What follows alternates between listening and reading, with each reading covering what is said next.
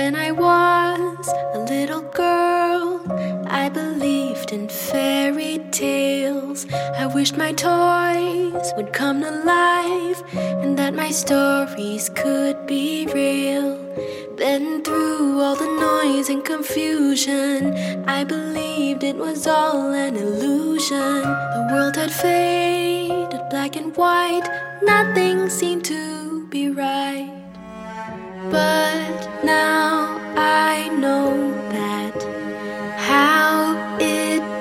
is that my dreams never die. As long as I keep the magic inside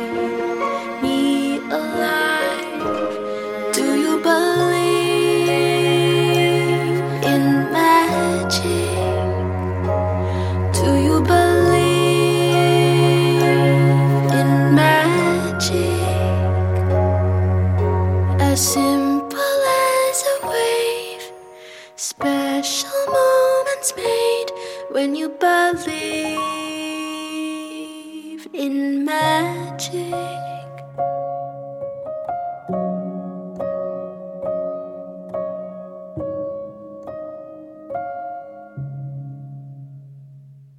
Previously in episode 7, Jo settled herself into the village routine. She learned there was a bunyip living in the bush called Gerald. He was the only hope Jo had of returning back to the right time. They all went on a search to find the bunyip. Eiki was having trouble teaching the Mac creatures the gentle art of meditation. Their rough persona was driving her insane. Maybe it would be easier if she tried to travel herself to Jo. The plan she derived would enable her to be free of the annoying creatures. The holiday was turning into a nightmare, and she missed Jo and her mum and dad terribly. These Scottish creatures were just stupid, stupid, and stupid. Not to mention annoying to a Slurper Down's brilliant child. I think I will ask the universe to send me back to where Jo had gone. There shouldn't be a problem. Eiki had to think about how she was going to manage it. How could she get away from the Mac creatures? That was going to be a challenge, as they were sticking to her like glue. I better disappear out of their sight. Don't want to make a big scene. She made an excuse that she desperately needed to go to the bathroom. All nodded and kept up their awkward attempts to travel. The sight was hilarious to see as they made all types of straining faces and mechanical movements, all in the name of getting from one place to another. Eiki managed to escape their notice. She closed her eyes and asked the universe for universal love, help, and cooperation. The familiar colours arrived and swirled around her small furry body. The visions of blue light and purple light comforted her. Let's get out of here. I've had enough of Scotland. The sun was above the horizon now, the air warming, heating up her fur. Eiki was airborne, rising quickly on the breezes that gently cocooned her body. She soared higher, swiveling her slurper down's head, and her eyes gazed at the land features below. Her body was whipping in the wind as it corkscrewed away from the earth. Travel she did, and she was elated. She drifted through fluffy clouds and around the tall trees, over fences through fields of fragrant wildflowers, and then landed with a thud. Looking around and shaking the rich red coloured dirt from her fur, she squealed with delight as she recognized where she was.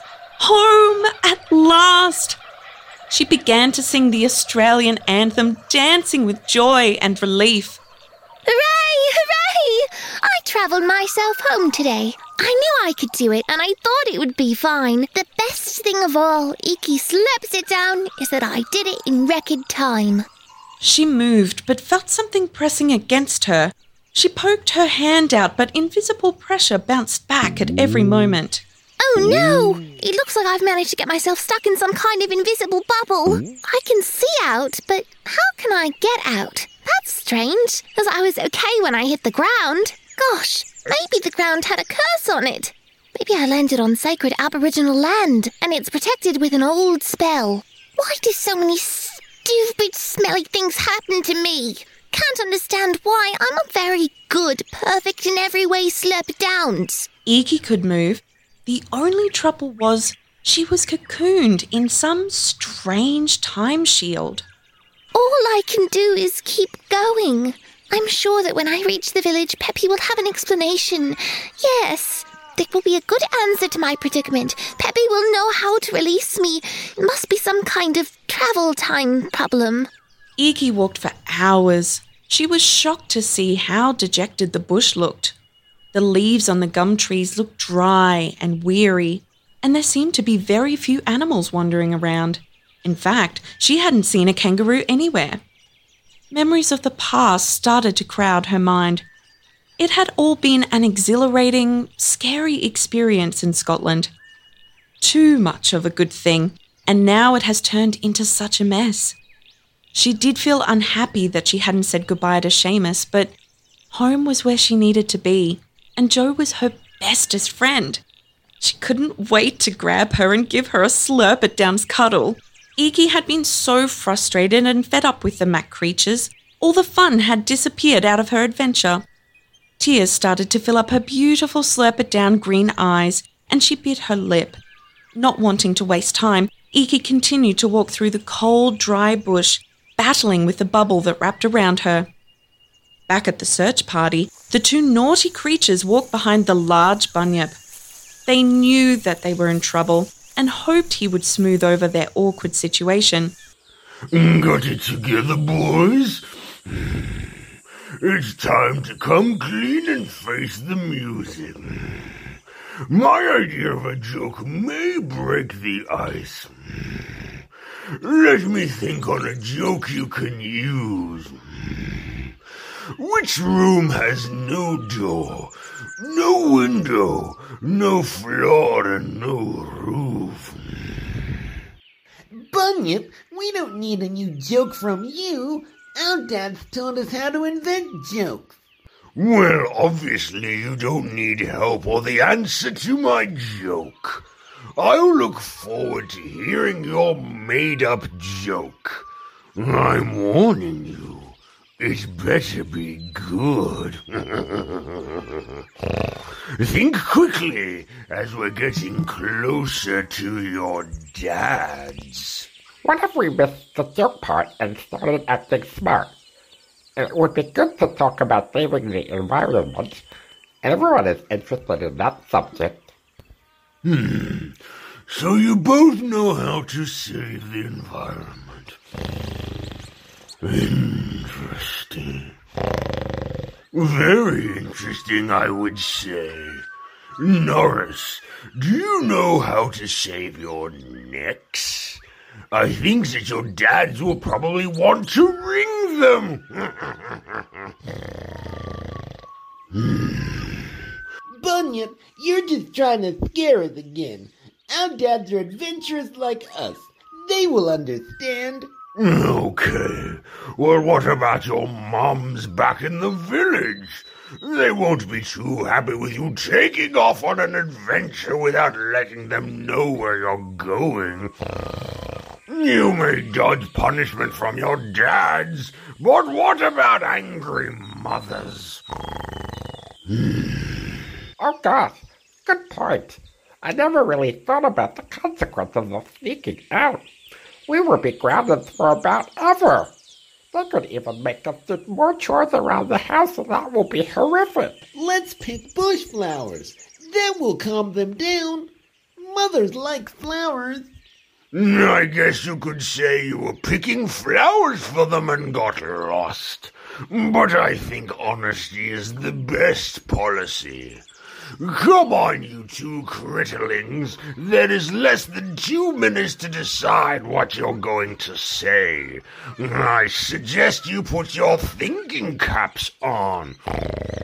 This is going to be very entertaining. Aunt Pepper caught sight of the bunyip and yelled out. Over here, Gerald. We've been looking everywhere for you. Need your help, you see. Then Aunt Pepper noticed Norris and Thrip. What are you doing with the bunyip? In fact, what are you doing here? Shouldn't you be at home with your mums? I found them in the bush. One is a little under the weather. Seems they lost their way while on an adventure. Yep, that's right. Lost on an adventure, but we have a brilliant new joke. Morris, will you stop shaking and tell them? Did you hear about the two creatures that had a new joke? Everybody stared and replied that they hadn't heard of the two creatures that had a new joke. Just as well, because we haven't either.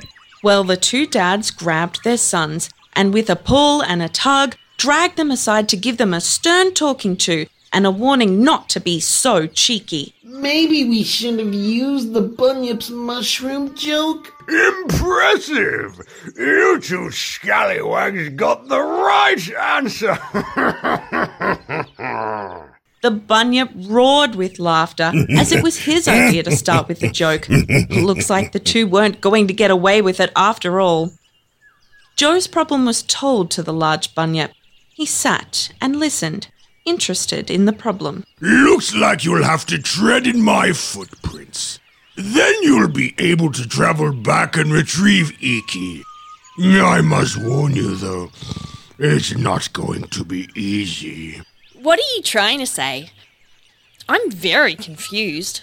The only way back is to walk in my footprints and ask for the time distributors to accept your reason for time travel.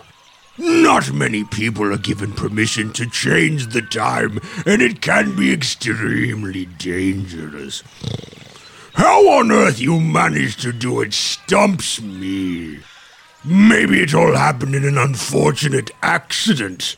The time distributors are terribly careful, so this is most unusual. Time distributors?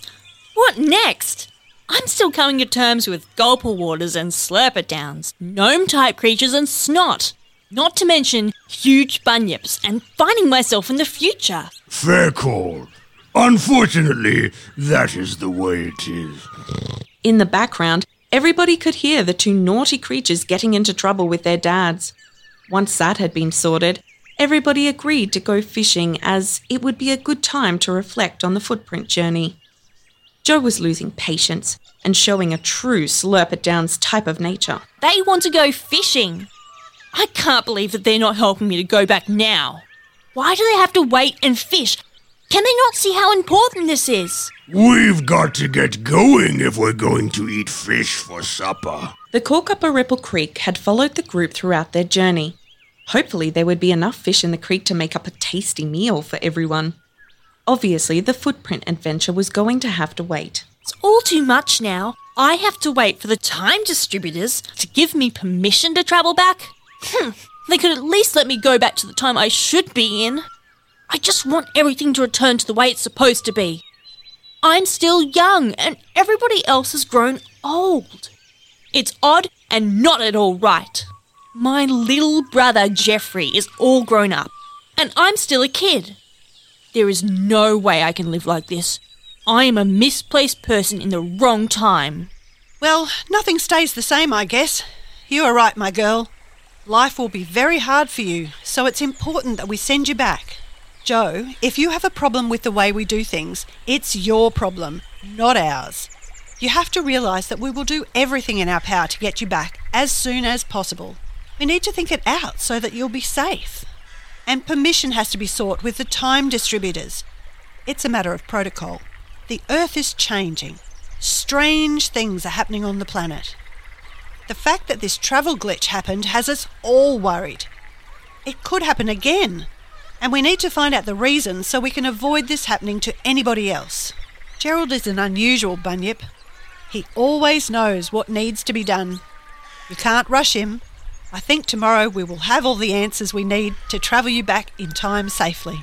Meanwhile, walking through the bush was Eiki, getting more frustrated with the invisible bubble. What if I want to eat or go to the bathroom? This is ridiculous. I can't find the damn village. If I don't find home soon, I will have to travel back to Scotland and wait for Jo.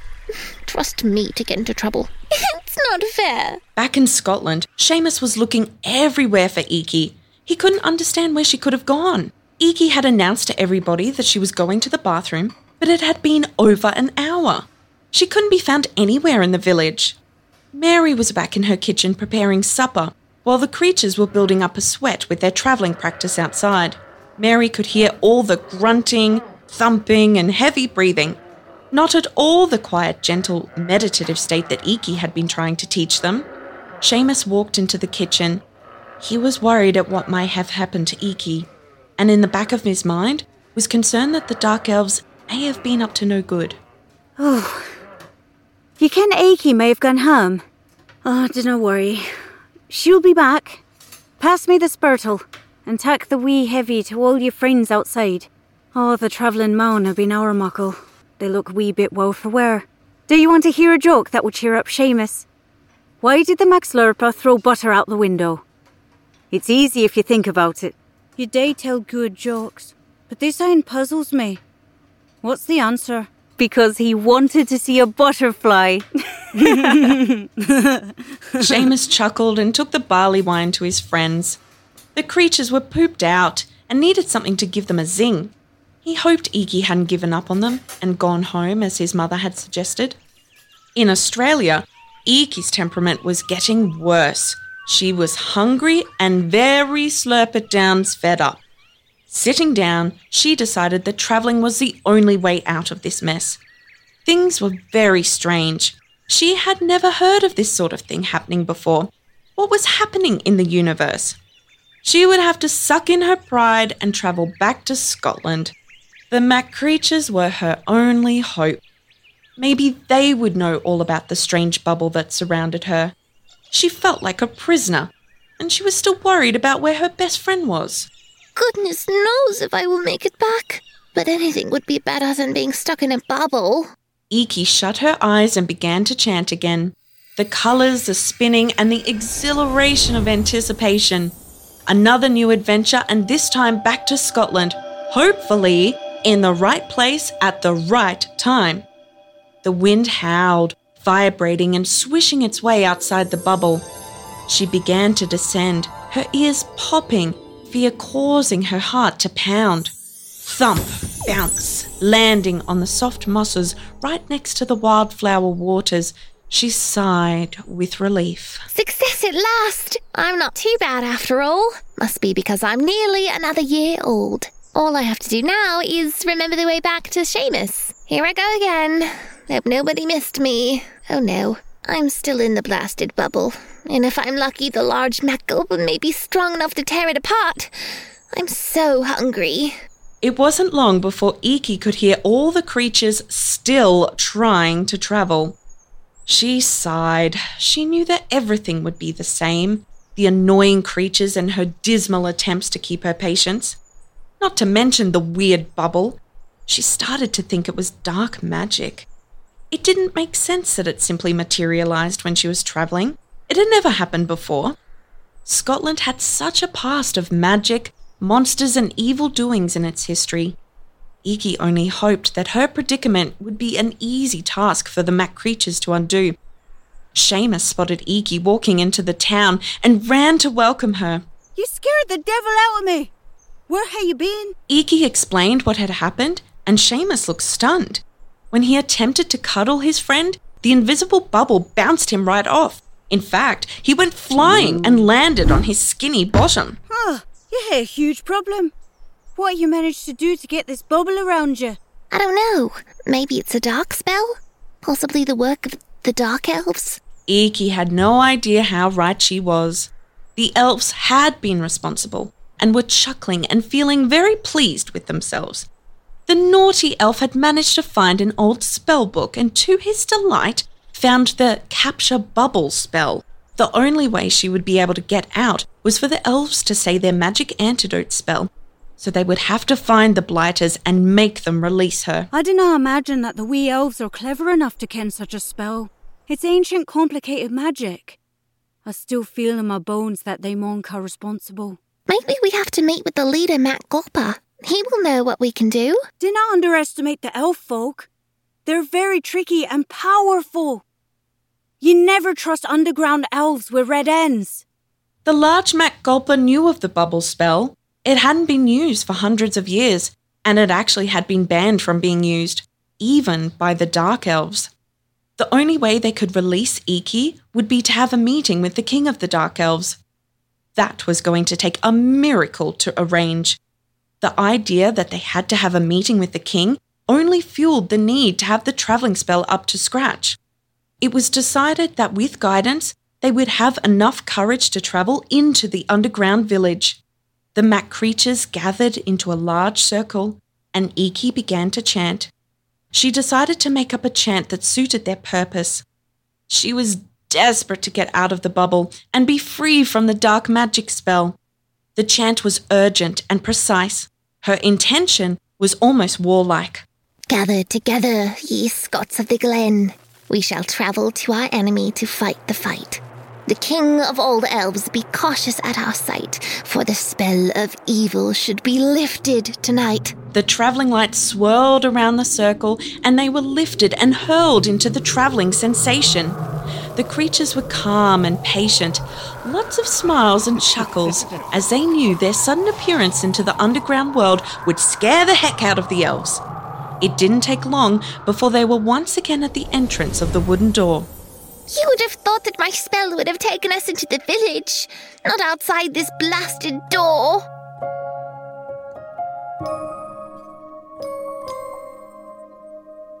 You have just been listening to the Mysteries of Corkuparipple Creek audio tales based on the children's book by Australian author Susan Pease.